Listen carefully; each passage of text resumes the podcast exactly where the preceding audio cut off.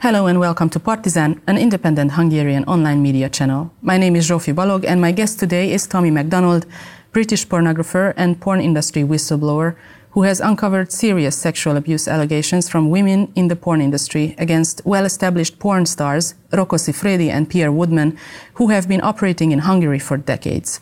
Tommie has also discovered that some modeling agencies and recruiters that are supposed to represent the actresses instead practically act as traffickers for the two men who manipulate young women into enduring violent sexual acts on camera. Tommie has lived in Hungary for the past eight years, but recently left the country. He has been releasing interviews with several victims on his podcast called Lustcast. He and others who have spoken out have received serious threats from within the industry and from Siffredi and Woodman as well. Please be advised that the following conversation contains disturbing stories of physical and sexual violence. Thank you for tuning in. You can support Partizan by subscribing to our YouTube channel, Facebook, or any podcast platform or you can support us through our Patreon. Tommie, welcome to the studio. Thanks for having me. Firstly, please tell us who you are, what your work is, and your connection to Hungary. Okay, so um, I'm Tommie McDonald, and um, I moved to Hungary eight years ago. Um, the reason was uh, to start uh, a porn business here. Uh, I owned a porn website that I'd started in England, but we had an issue with financial discrimination. So we weren't able to open a bank account in the UK. But Hungary was very welcoming to the porn industry. Uh, other porn companies were here. Um, it's like a hub, so it saves us a lot of money. Models are always flying in, so you don't need to fly them to England. So things like that, like a lot of benefits that you get from anywhere you, where you've got like a, a lot of other companies in the same industry. Um, so that's why I moved here. Um, I kind of quit my main site about seven years ago, sorry, three years ago. Um, and um, I was looking for other things to do, so I invested in um, a kind of OnlyFans clone. Um, it didn't work out; it was a bad investment, and I've um, I started a podcast about uh, it was sex education for men primarily. The idea was that with having a porn site, I get so many emails from disaffected young men. And I think there's a lot of unhappy men out there that simply don't know how to attract a partner. Uh, maybe don't know how to have a real relationship or they have problems like that. And I just wanted to kind of be sex positive, discuss sex in like a fun, friendly way, uh, make people laugh, but hopefully they learn something too that helps their lives. Um, and I thought, you know what, most men don't really you know, seek out sex education. So, um, but they do watch porn. So, the podcast was with porn stars teaching people about sex and relationships. Um, so it's kind of a fun twist. Um, and the podcast went out of control um, in December. So, what happened then? A guest came on my podcast uh, called uh, Nelly Kent, and we were there to discuss rough sex.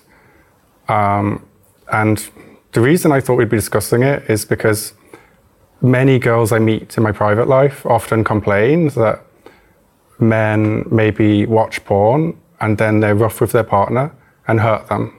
Um, not because they want to hurt them, but because I think they think women want this. Um, so we thought, you know, having some, a porn star that kind of specializes in rough sex, uh, teaching guys like how to do it, like what the limits are, like you know how to do it ethically, I guess, would be uh, a fun episode. But on the podcast, she spoke out against Rocco Siffredi.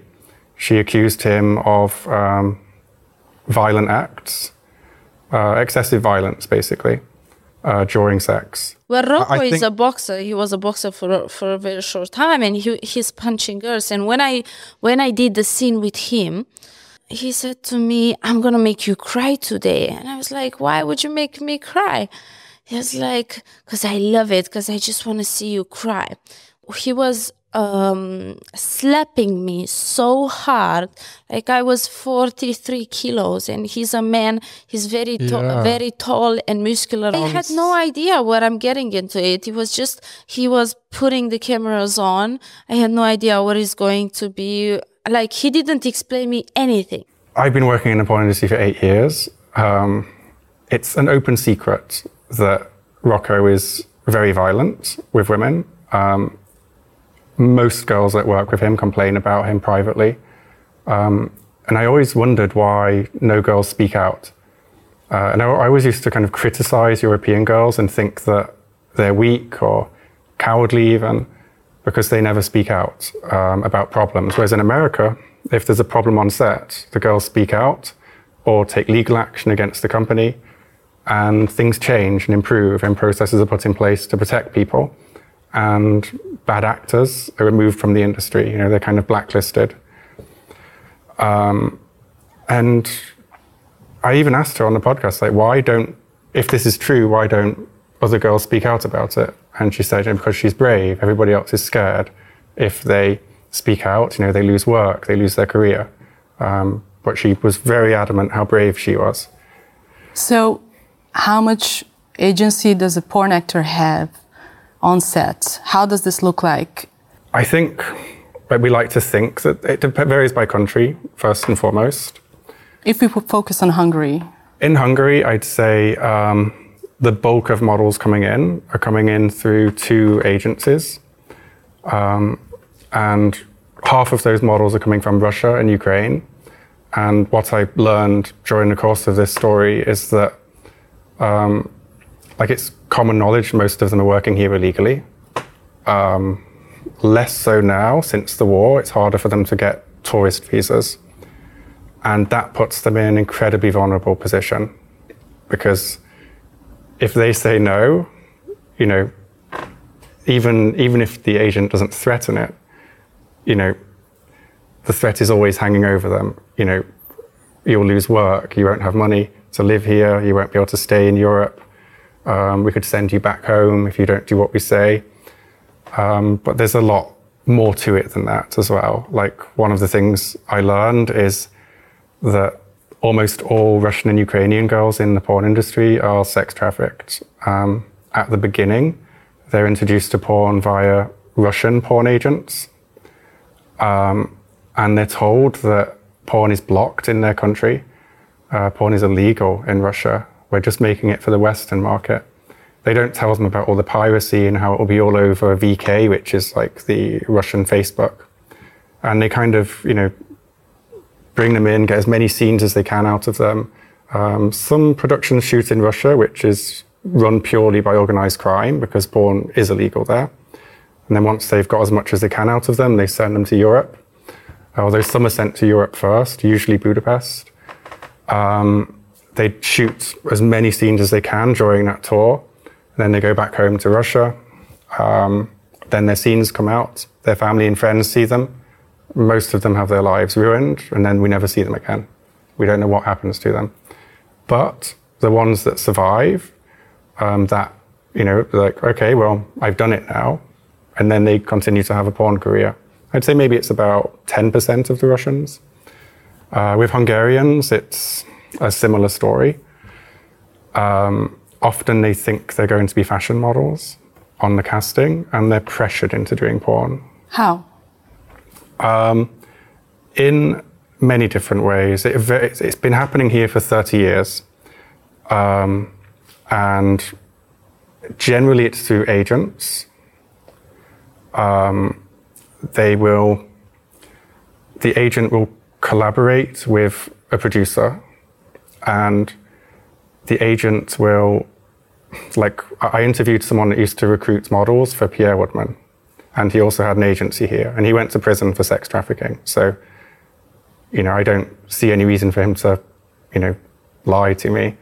Um, and he said that recruiting por- girls for porn, it didn't work without lying to them, because you've got to get them in the room.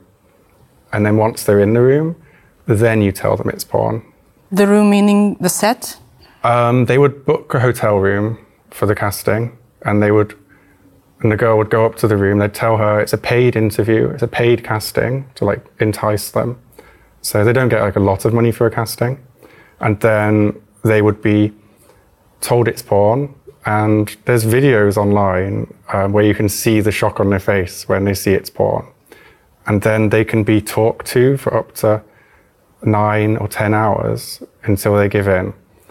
Um, one of the more serious allegations is that um, a lot of the girls didn't speak English. And what they do during the casting is like they tell them, okay, well, you know, let's have sex, pay you for the sex.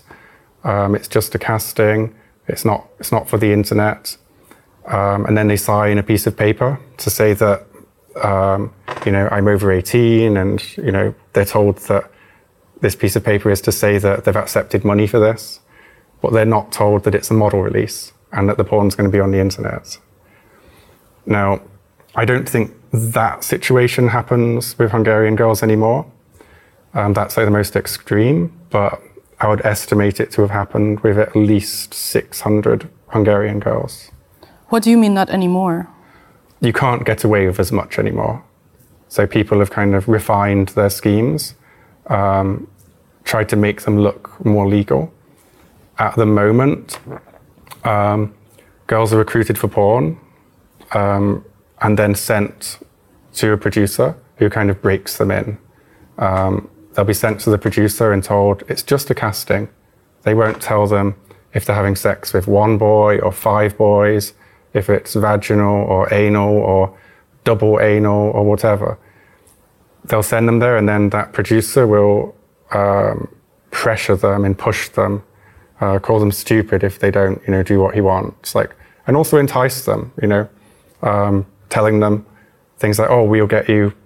You know, I, am friends with Playboy. I'll get you, um, you know, Playboy deals. I'll get you this. I'll get you that. You know, promising the world to them, but um, it doesn't happen. Obviously, they just, um, you know, have sex and do the most extreme things the producer can get them to do. Um, and they're in a, situation where they can't say no. That's the problem, because, like, if I, like, if you, if I book you for a job in television, say, you know what channel it's on, what concept it is, like what's expected of you, and you say yes or no based on that situation. You don't get told, um, oh, it's a news program, and then you arrive, and then it turns out to be reality TV, and they're humiliating you in some way. And when you're there on the day, it's really hard to say no. Um, and that's the problem these girls have. It's it's absolutely wild. If some viewers are watching right now and thinking, well, but still, they wanted to do porn, they went to um, an agent or they went to this meeting, they wanted to do porn, so, well, who cares if, if it was more than what they thought about before? Yeah, I, I think like people do say that, but um, I think people don't really understand consent. Um, people always think, well, she didn't say no, so it wasn't rape. And it wasn't rape, but it was sexual assault. Um, like, there's like this myth that rape is only a violent act committed by a stranger, and it almost never is. Rape is almost always, uh, or sexual assault and rape, almost always someone you know, uh, either a friend or colleague or someone that you trust being with that takes advantage of that situation. Um, and these girls, they want to do, some of, many of them want to do porn. They want to be famous. They want to have sex. They want to be provocative. They want to make money. But that doesn't mean that they should be abused. Um, I'm not just talking about sexual assault or pushing them past their limits. I'm talking about um, physical violence. Uh, the girls are being hit, uh, and like I think a lot of porn that's filmed in Budapest is m- domestic violence porn. It's not like there's no sexual fun in seeing a woman hit and battered and beaten, like when she doesn't want to be. Like that's not porn. That's just violence, and there's a lot of that. And I, I think if we like, um, if I just back up a little bit, because I think I just um, splurged way too much. Um, like what happened when the Rocco story came out on my podcast. Uh, I started getting a lot of views, and then um, the industry silenced Nelly and made her say that she didn't say any of those things on the podcast. She said I edited it to make it to change what she said, but it's like a long form podcast. It's impossible. Um, and I even saw text messages. So Rocco contacted Nelly, completely understandable. But I think if she lied, go through a lawyer, sue her for defamation. Um, her agent contacted Nelly. Now, Nelly didn't work for this agent. So, an agent that doesn't work for Nelly contacted her to try and get her to take retract her story. Uh, lots of other producers in the porn industry uh, lots of performers in the porn industry. So to her, like she told me on a phone call, uh, it felt like everybody was hounding her and telling her like, "What are you doing? You're trying to destroy the porn industry. This is bad for everybody." Um, and you know that they did silence her, um, and that was the most nefarious thing to me because if the victims can't even speak out, um, then that means people can get away with anything, and they do. And it, the story from that crazy point got crazier and crazier and crazier. So I felt like, with if Nelly hadn't been, or if I didn't see like the message from her agent uh, at Real Babes who were silencing her, if I didn't see that, I probably wouldn't have followed up on the story because I would have thought, okay, maybe she was lying. But yeah, I just felt like I had a responsibility to look into it more. So I started searching for Rocco Siffredi's videos, and it took me five minutes to find videos of him.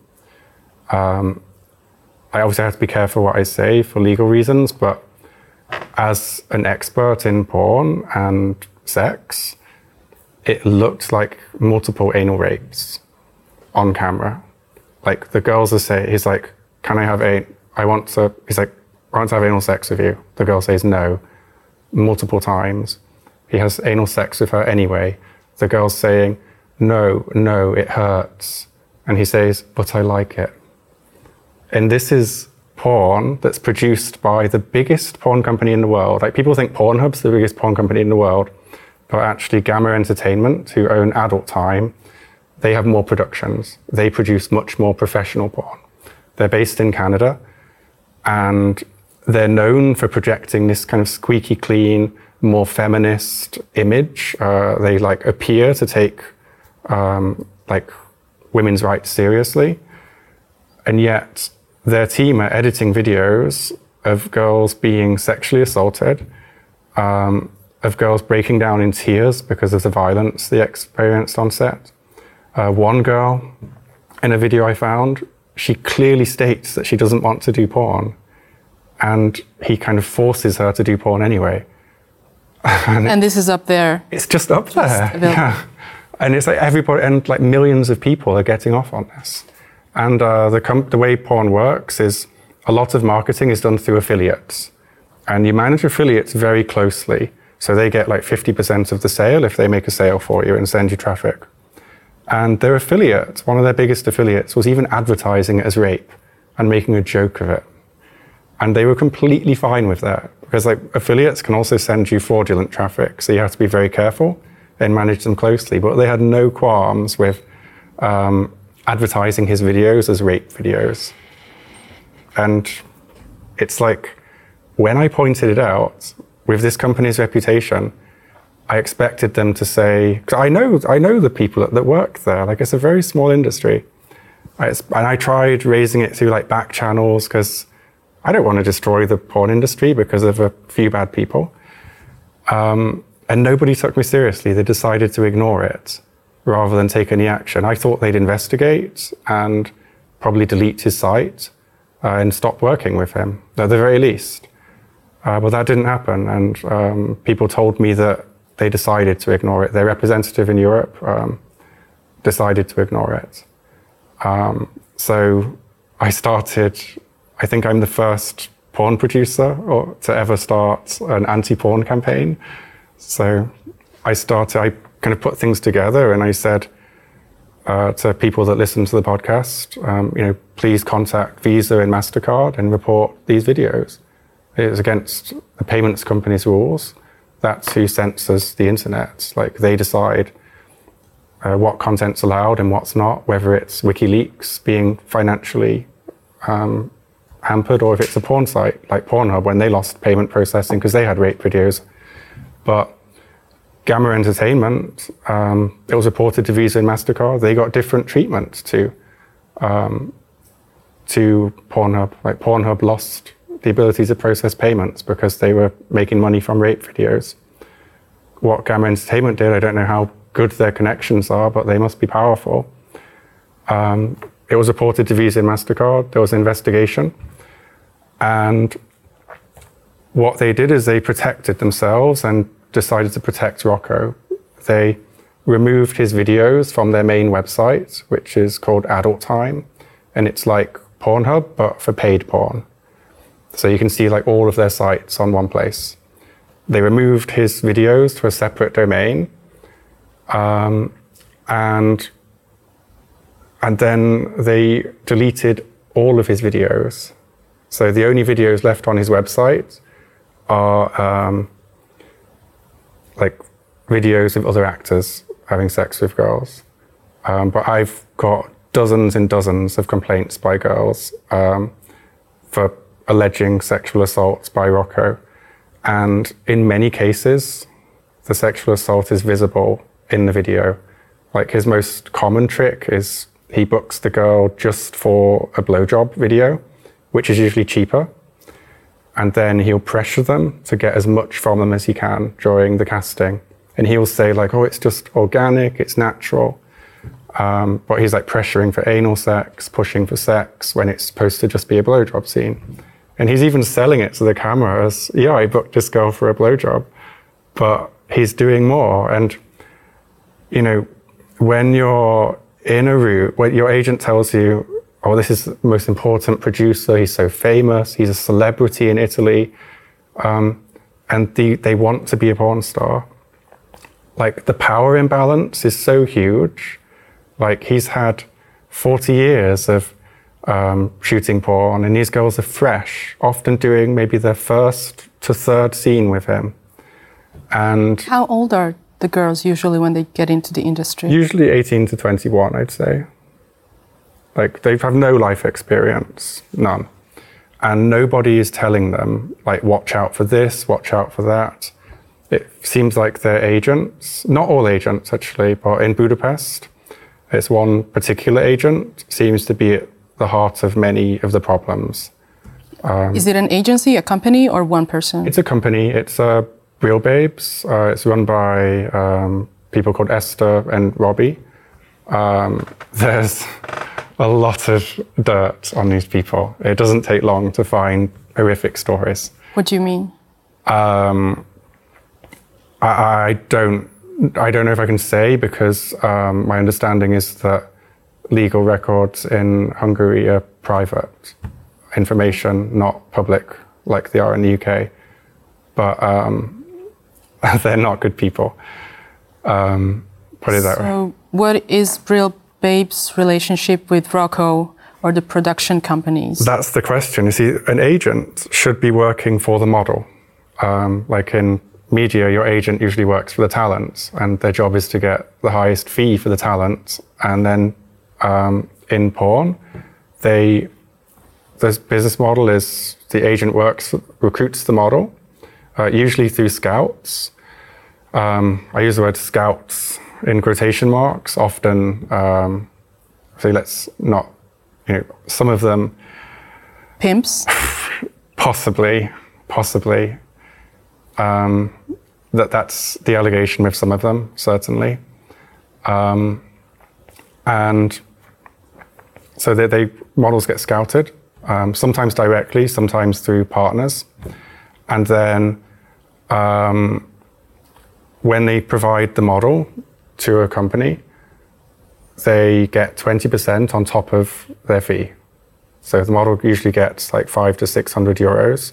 Um, more attractive models or models with more social media followers get a higher fee. For one shoot? Yeah, for like basic um, vaginal sex with one boy. Um, so the more extreme, the more the fears.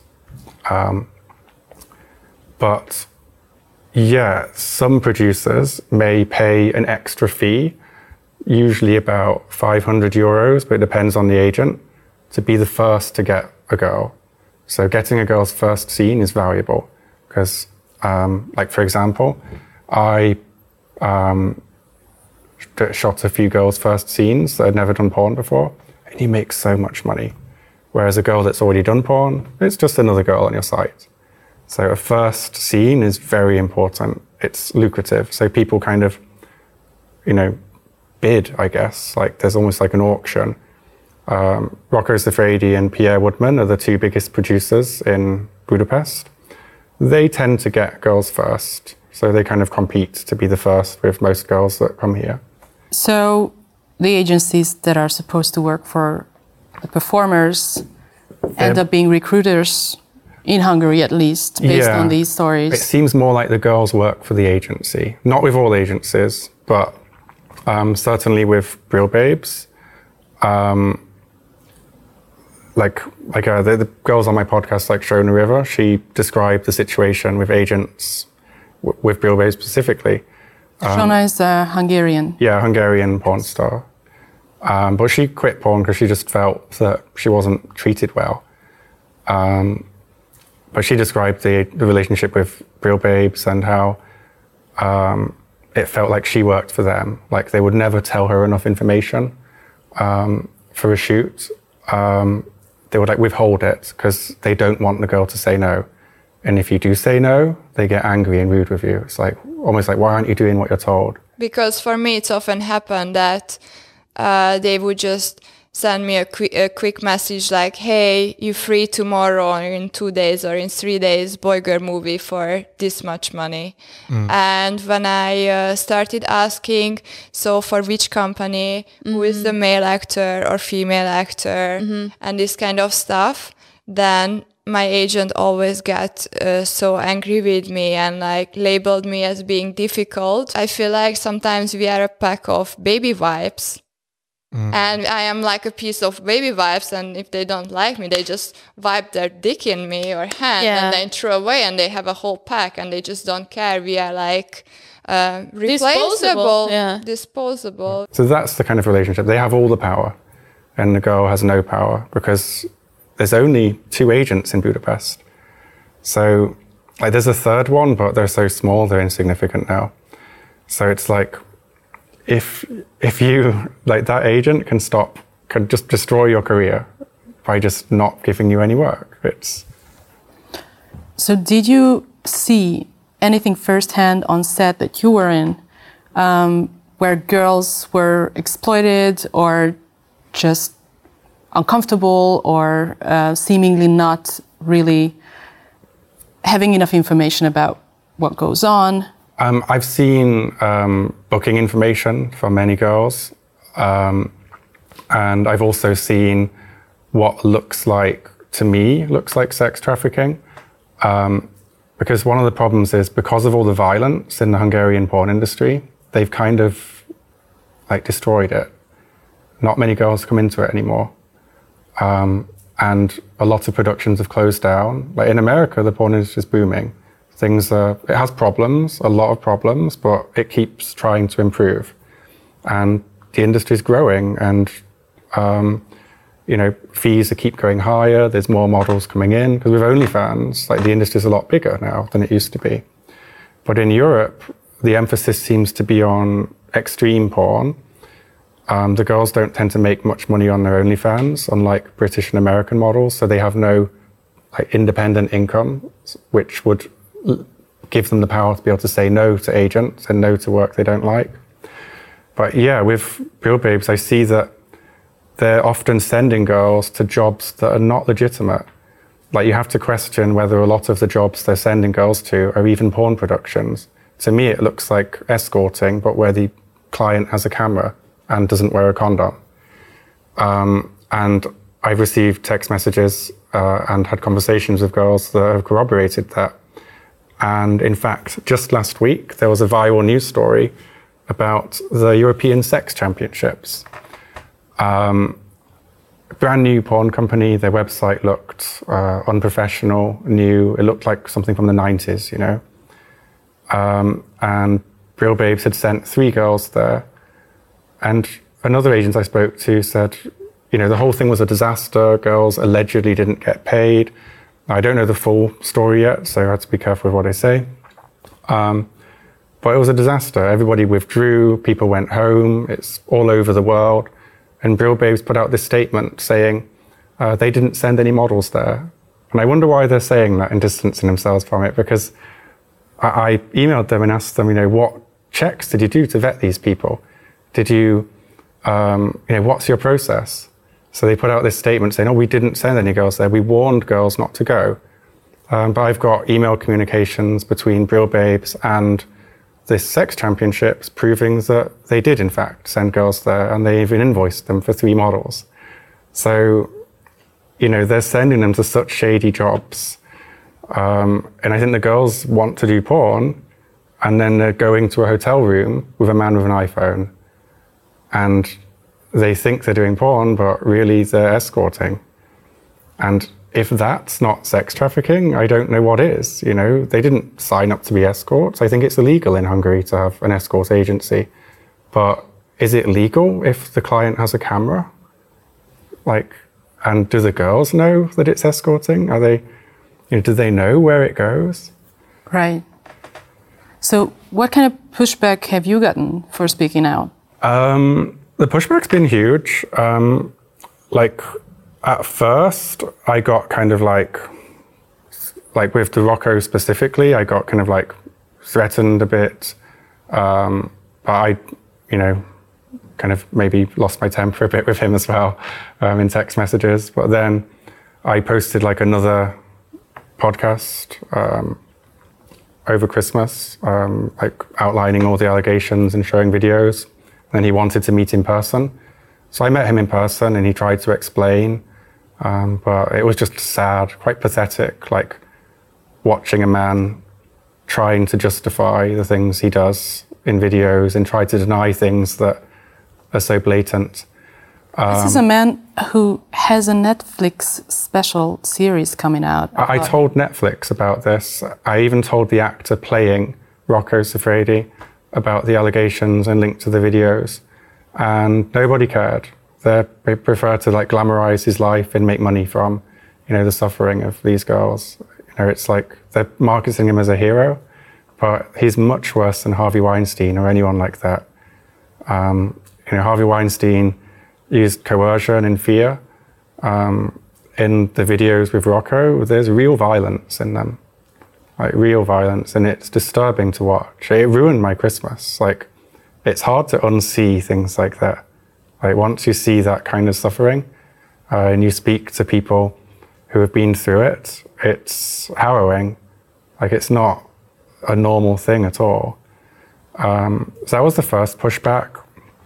And then um, I was doing these podcasts with um, a good friend at the time, um, hung- another Hungarian porn star, Kiara Lord and she was encouraging me to investigate um, Pierre Woodman too. I didn't really want to do it because he's a bit more complicated than Rocco, and it would mean you know, I'm one person, so investigating like two different companies, it's a lot. Um, and but she kept pushing a little bit. I didn't take it too seriously. Um, but then I stumbled upon an article where a porn star called Eva Berger was accusing Rocco Siffredi of violence, but she was also accusing Pierre Woodman. And in the past, Pierre Woodman said to me, you know, if there's any allegations against me, um, tell me and I'll show you behind the scenes footage showing that I'm innocent. So I thought, you know, that's pretty convincing. So I didn't want to like take him on, despite hearing so many terrible stories about him. You know, I didn't know if they were true or not. I assumed they were true because there's so many, but you can't, you know, work that way. Um, so I posted the article and I sent a message to him and I said, look, you were mentioned in this article, but you said um, you'll show me behind the scenes footage showing that, you know, you weren't, you didn't have a problem on the Eva shoot. And he went absolutely crazy, like hounding me with text messages, calling me stupid, like, uh, his evidence that everything was fine on the Eva shoot was that they had dinner and she was smiling afterwards. And I'm like, well, that's that's not exactly consent, you know. Um, consent is, you know, someone agreeing to something, and knowing what they're agreeing to. Like that's the key. Um, just agreeing without being pushed, pressured, scared, none of those things. So I managed to like I, I looked through her video and the violence in the video was so distressing. It was like I'd never seen porn like that before. Uh, we're talking about um, at one point she was bleeding out of her anus and screaming like in terror, and they just keep having sex with her very aggressively. Uh, at one point, she gets suffocated with a pillow. Um, like, I'm like, where is? At what point in the conversation before the video did they say, "Oh, we're going to suffocate you with a pillow"? Um, at what point is bleeding okay in porn? Um, and that, like, they were kicking her, like kicking her in the breasts, kicking her in the bum. Like, is that porn? Like, I know in BDSM you can have these things, but in BDSM, you know, it's consensual. You agree to things before you do them. And this just looked like domestic violence uh, on camera. It was a group of five men, basically, four men plus Pierre, um, being incredibly violent to Eva Berger. And she'd spoken out in Russian media. Russian media had taken it very seriously. But she's been talking about this for years and no one's been listening. Um, so I got her on the podcast to speak out um, and tell her story. I had no options because, uh, you know, in front of me, my agent, which I depend on, I live in her model house mm. and she mm. can kick me out at any time. Big director. Mm-hmm. He, who, who didn't like that much to shoot me, but if I will shoot with him, like zero experience. Plus four guys. In Europe plus four guys. so I actually felt like it's like my last chance. The thing what he, he he was doing with me, it was for me quite extreme, and I didn't know what it was painful. I didn't know what to wait from him. Like he put his leg in my mouth, uh, he put a leg on my face. You know, he like. Uh, beat um, my breast by his legs like all this so it was like a wave it was like a roller coaster and i was like okay i'm fucked. It will be it will be very hard. It will be very hard but i will survive because i'm strong actress. I will not complain. Everybody will be happy. I will be porn actress. I i will not back home with uh, you know no mm. money and something like this. But i was i was shocked. I was like fuck. And that's when i started to realize that like my role in the porn industry had also been quite evil over time. Um, like that's when I realized that the way Russian girls are recruited is through manipulation, and that many of them never wanted to do porn. They did it because they thought they could do it without anyone finding out. Um, and I spoke to many Russian girls, and I realized that you know, most of the Russian girls that are on my website were definitely sex trafficked. And it's like, just because someone else is doing the sex trafficking, like, I'm still benefiting. And that's been like a really hard thing to process. And obviously, I can't fix it. There's not like I've made money from people's suffering. Uh, everybody in Hungarian porn has made money from the suffering of Russian girls. Like, how many of these girls would have taken their own life because they couldn't live with the family consequences. Like, we have no idea because they just disappear. We, we don't hear anything from them. Um, but I'm like, eh, one of the girls that um, was in the video being abused by Rocco, like she took her own life. I don't know if it's connected, but I'm sure it didn't help. Um, so Eva, Eva told her story, and it sounded to me like she was complete she was just a lamb to the slaughter like the amount of manipulation that went on to get her to shoot for pierre woodman and to be in a situation where she could not say no to anything it was like presented to her like this is your last chance to be a porn star um, and the russian girls are conditioned like oh we're slavic girls we're strong we accept everything like the agents condition them to be like that you know the european girls they're weak because they say no like that's what they tell them. It sounds childish. It sounds silly, um, and it's going to be so hard for people to understand. But these girls, they don't have EU visas. They don't. They're not allowed to live here. Their option is a porn career where they would get at the time, you know, four to six hundred euros for a day's work, or go back to Siberia and, you know, do what? Like get that much money in a month and struggle and starve and you know, a lot of these girls are skinny because they can't afford food.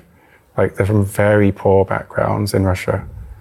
Um, not all of them, but many.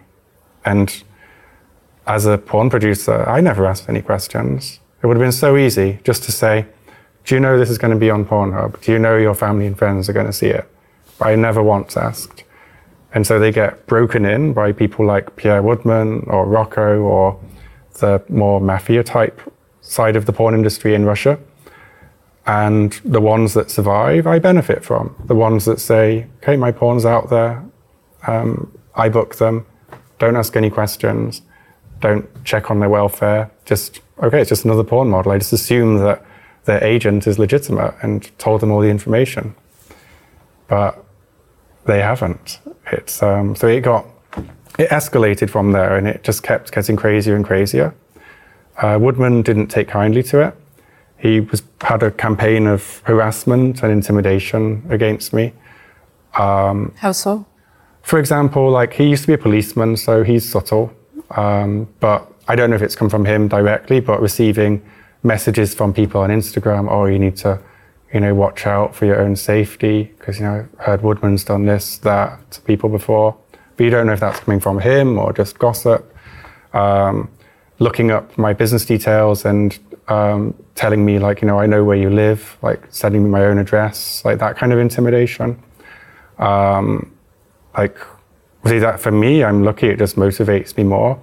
But also, like the clever harassment is um, contacting all of my closest friends and trying to scare them, like uh, like claiming he'll be able to use defamation laws against me. Or oh, defamation's a criminal offence in Hungary. You'll go to prison um, obviously assuming that I don't have Google or that I'm naive.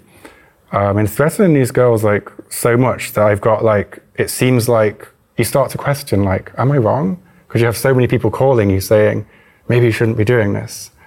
Um, the most extreme example was after the um, Eva Berger video came out. My co-host, not co-host, but she my was like my best friend uh, in the porn industry um, and came on the podcast. And it was her idea to investigate Woodman. She then, and she on my podcast, she'd told all of her horror stories from porn. She then put out a video supporting Woodman and um, saying nothing bad ever happened to me in porn because you can just say no. Even though in my podcast she was saying how she could, you can't say no. Um, and victim blaming Eva, saying, you know, it was all her, her abuse was her fault, is what she said. That's what Kiara Lord said. I don't know the full reason, but I know she was buying an apartment and I know that she was um, needed money. Uh, she asked a close another friend, a mutual friend, for a large loan. She had a lunch with Woodman, and then suddenly she comes out attacking uh, the podcast, attacking her friends, and she buys her apartment, her financial trouble disappeared. So we wouldn't call it a coincidence, um, but it shows like the amount of power they have. Like whatever they said to her, maybe I don't know if they, I don't know if she's corrupt or cowardly, but whatever they said to her, they got her to change everything she said um, and come out against her friends. And then afterwards, I tried so hard to keep friends with her.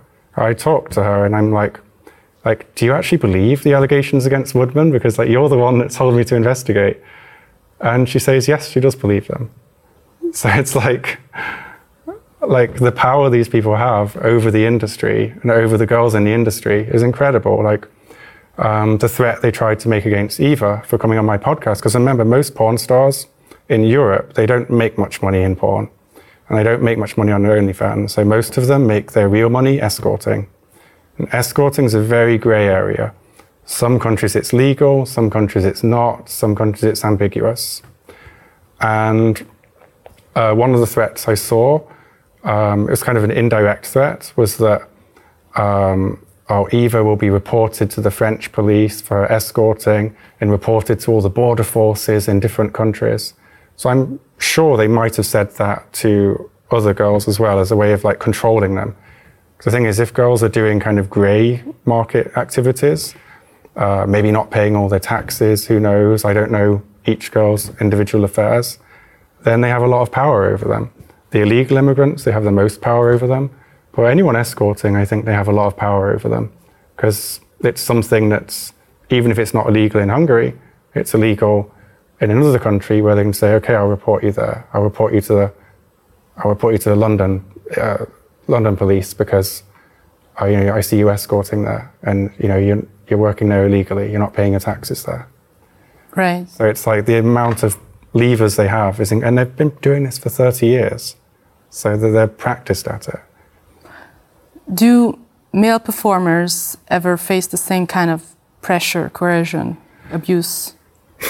Um, there's the in Hungary. There's no gay or trans or bisexual porn industry, but my understanding is on that side of the industry where they are the talent, uh, it can be like that. I don't know the extent to it because um, in Hungary we're quite cut off from that part of the industry. In Prague, there is a big like gay, bi, and trans industry, um, but it'd be hard for me to comment on it. Uh, male performers get a lot of pressure. Um, the pressure they get is to be silent, like you know, be a good boy, or you know, don't speak out because you won't get work. Uh, the biggest pressure men get is to inject their penis with a drug called Trimix. Um, and what that does, it's, it's designed for people with severe erectile dysfunction or, say, disabled people. So, you know, if you can't feel anything, your wife can just inject your penis, it gets hard, and you can have sex. You still have a sex life if you're disabled. Um, so, in porn, it's very difficult to get hard on camera um, and to have sex. And the things they're asking people to do are so extreme. Like, they're not sexy, they're not a turn on, and they want you to do it fast. And they're not like, you know, creating this like kind, supportive environment where you get time to, you know, get in the mood, get hard, do your job well. It's just like, okay, we need you to go. So what people are doing is almost every male performer in Europe, there's very few natural ones now, are under huge pressure to inject their drug, this drug into their penis, and then they have to inject another drug two hours later to make their penis go down. It's like long term, the damage is so severe. Like many people, many men in the porn industry, their penises just don't work anymore. Some people have to have surgery to. Um, there's a surgical implant you can have where you can basically pump your penis up manually. It sounds crazy, and not a lot of people know about it, but that's the kind of pressure the males get. Or the other pressure is that as men, like uh, we spoke before the show about one of my friends where um, his girlfriend was uh, the best way of describing it is she was gang raped on one of her porn scenes and after he wanted to do something about it but they decided together that they can't do anything because they want to have a career in porn so they just had to swallow it um, and just carry that around. No justice, no complaining. Um, so I think the men have to live through this. It's very difficult to, you know, when your girlfriend, say, has a porn shoot for Rocco or Pierre, um, to know that they're there, to worry about their welfare, and there's nothing you can do about it. It's like, do you want to work in porn or not? There's not many companies to work for. So you have to be strong um, and say no. It's so, the only protection they have. Knowing all this, why do they or you still want to work in porn or support the industry? Most of the industry is good. Like one of the things you'll notice is that all of the bad actors, there's very few of them. There's, and they're all connected. They all work together. So Pierre Woodman um, and Rocco Siffredi, they're kind of rivals because they kind of fight over who gets girls first. But they both work a lot with real babes, whereas more reputable companies would be okay, let's try not to use them. They might have to use them sometimes if a girl's exclusive, but generally they'll try to avoid them. I know several porn companies that won't use them for ethical reasons. Um, and then, like, you know, the way, and at the moment, Woodman, for example, like, it, like the rest of the industry, most of them are good. Like, most productions are good. But, you know, like, all we want is for bad people to be punished. Like, um, you know, like what, if the industry worked together, we could stop these people.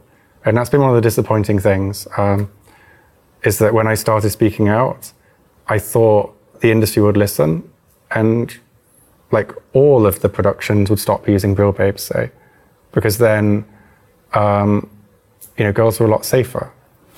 But it didn't happen. Um, some, I, you know, money talks the, at the end of the day. A lot of companies, they just want money. They're only motivated by money. That's why regulations exist for industries. You know, if regulations didn't exist for the energy grid, then we would just all be burning coal for our power, right? But and we'd be polluting as much as possible because that's the cheapest way. But we regulate industries, and like that's the realization I've had is that I expected the industry to self-regulate, and that's like a naive libertarian um, ideal. And now I've had this realization that actually, you know, we need the Hungarian government to set some rules. To it shouldn't be this free for all. Um, you know, what rights do people working in the porn industry have? Do they have any rights? Um, do companies shooting porn in Hungary do they have a legal responsibility to check visas? For example, should we be shooting illegal immigrants? Should we be punished for it? Like, personally, I think I and everybody else that's been shooting trafficked girls, like, there should be some kind of reckoning. Um, there's nothing we can do to, like, make up for it. Um, like, we all did it knowingly. Everybody knew these girls were trafficked. At one point, there was a cult, a Russian sex a Russian yoga cult. Um, all the cult members had to marry this um, man, and then what he was doing was pimping them out all over Europe. Um, in For porn? Escorting and porn, yeah. And um, we all knew about this cult, and we just laughed about it. We thought it was funny. And like now, I realize, oh, these girls were being manipulated into doing porn, and many of them didn't want to do porn. But at the time, none of us asked any questions. We just, we were in our kind of bubble, you know. It, it sounds ridiculous now. Um, but that's how it was. Sorry, I'm rambling. but, so basically, what I gather is the industries, there are companies who just turn a blind eye. They know the abuse is going on and they know who participates we, in this. We all know who the bad people are. Like, um, but there's no accountability. There is. Don't forget, one of the things that's interesting is nearly all of the productions are owned by American and Canadian companies. Um, there's not many independent European productions anymore. And the American companies have a different standard in America to what they do in Europe. So if an actor in the US, so for example, um, one actor in the US who's Canadian, but he was accused of rape in the US. So nobody would work with him in America. So he came to Europe, has a great career here, and many girls get hurt by him. That's what I mean. I mean, Rocco Siffredi is still a huge star. Men look up to him. Pierre Woodman, the same. They can still operate freely in Hungary. Yeah, and this is what bothers me is that this is the last country in Europe to change. In the Czech Republic, um, producers were have just are in jail for sex trafficking because um, of not telling girls that it's going to be on the internet, not telling girls it's going to be on the internet in the Czech Republic, um, just not being clear with them. In France, I believe there's 24 producers and actors uh, in jail uh, awaiting trial for sex trafficking. Um, Hungary is the place where you can get away with this stuff. In Russia, they made it illegal. Like, Hungary is a very conservative country. So you have to wonder why Hungary has produced so many porn stars, whereas Poland has produced much less, despite having um, a much larger population. Um, and the reason for that, in my opinion, is the huge scale of sex trafficking uh, over 30 years. Um, now, some girls do want to get into porn, and they're the ones that we should be, you know, that's enough. There's enough girls that want to do porn. We don't need to trick girls into doing it. There's enough girls that want to do it, and they're the ones that need protecting. But it sounds like uh, the likes of Rocco, um, their business model is breaking girls in who don't want to do it. I, I wouldn't say that about Rocco. I'd say Pierre Woodman, yes. Um, I'd say Rocco maybe benefits from girls that have been broken in, but I wouldn't say he's doing the breaking in so much. Um, not knowingly, anyway. Like Pierre Woodman, for example, he like like I interviewed uh, someone that used to recruit models for him, and he said that Woodman prefers to work with pimps. And to give you an example of that, um, right now he's got a casting. Um, uh, he's going to Belgium to do some castings, and he's working very closely with a guy called Dennis Blackmagic. And Dennis Blackmagic is um, a convicted child rapist. He's been to prison three times for um, one of the times it was for raping a 15 year old child. Um, and Woodman's happy to work with this guy. Real babes are happy to work with this guy. Like all the bad people, they all work together. But the rest of the porn industry, they don't. They don't have anything to do with Dennis Blackmagic or the girls he recruits. Um, but how can a girl that's recruited by a convicted rapist be safe? Um, I mean, he he showed me a gun on a video call and threatened to kill me because he didn't want me to do the story about him. Um, and with uh, Dennis threatening me a lot, he's even controlling the girls' phone numbers. Like you think you're talking to one of the girls, then you get a voice message from Dennis. Like he's controlling them that much. And Woodman's happy to work with this guy. Um, there's another, um, let's say, famous Spanish pimp. I won't name him because um, it, just for le- just for defamation reasons. Um, Woodman also is happy to work with him. He's one of the only people that will recruit girls through this guy, and he's a nasty piece of work. Um, and it's it, it's I just it baffles me how he gets away with it. It baffles me how Rocco gets away with it when it's on video. It's not like these. Um, it's not like these, these allegations this is out there. Um, and I, I, think one of the big problems is that people don't understand consent. Um, they think that, you know, because someone signed a model release, um, that that's consent, or because there's a short video at the beginning of the scene saying, oh, yes, I agree to a hard scene and I can say no if it gets too much, that that's consent. Um, it, it's, a t- it's an agreement, it's almost consent. But if you agree to something and then you're pushed over your limit, that's not consent. If you say yes because you're scared of saying no, that's not consent. And like that's the environment we've created. What would you like Hungarian viewers to take away from this? Um, I know that, like, I think for Hungarian viewers, I think it's like we have to split it into like male viewers who watch porn and females who have maybe been exploited by the porn industry in the past. For girls who've been exploited, like you have to go to the police, um, or if you can, take legal action against the companies. Like these are very wealthy companies, and the only thing they care about is money. Like if something terrible happened to you, you know, if you can, take legal action and you'll save a lot of people. It's the only way things will change. Uh, or go to the police. Um, it's so important to go to the police and report crimes um, because if people don't, then you know we can't change anything. But if everybody goes together, then you know there's a chance. There's a chance of getting some justice. Um, and it you know doesn't matter if you know, you signed paperwork and things. Just have to explain the story and why you were lied to, why you were manipulated, or, you know, what happened to you on camera that shouldn't have done. I think if everybody is going and reporting together, it's a much stronger case than one individual. It's, I think, you know, victim blaming also exists in the police and not just here in Hungary, but uh, also in the UK and worldwide. And I think you need numbers to go to make any difference. And for men watching, um, I think, I don't know, like, since I've been in Hungary, Hungarians, like, they're proud people. I think we can say that about Hungarians.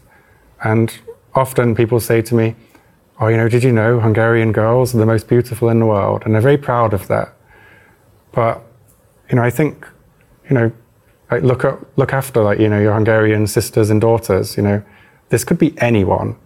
Like anyone can make a mistake. Anyone can, anyone of like your sisters or daughters can go to a modeling to what they think is modeling recruitment and it be porn, and they could be pressured to have sex with someone on the day. Um, I've heard of people being blackmailed into doing porn. I've heard many horrible stories. Like, don't blame the girls, like blame the abusers.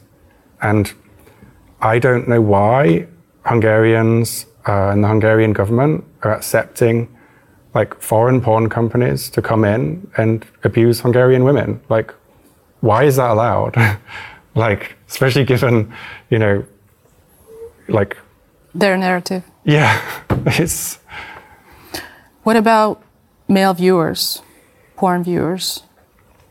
Yeah, I, I think for me it's about um, you know porn's fake. It's supposed to be entertainment. Um, you shouldn't be taking lessons on how girls want to be treated from how you see Rocco or Woodman treat girls in porn videos. I've also received so many DMs from just ordinary girls saying, you know, they had sex with a guy and they were hurt um, just through aggression and the guy copying things they'd seen in porn. And some girls do like that. If the girl likes it, great, but you need to find out first.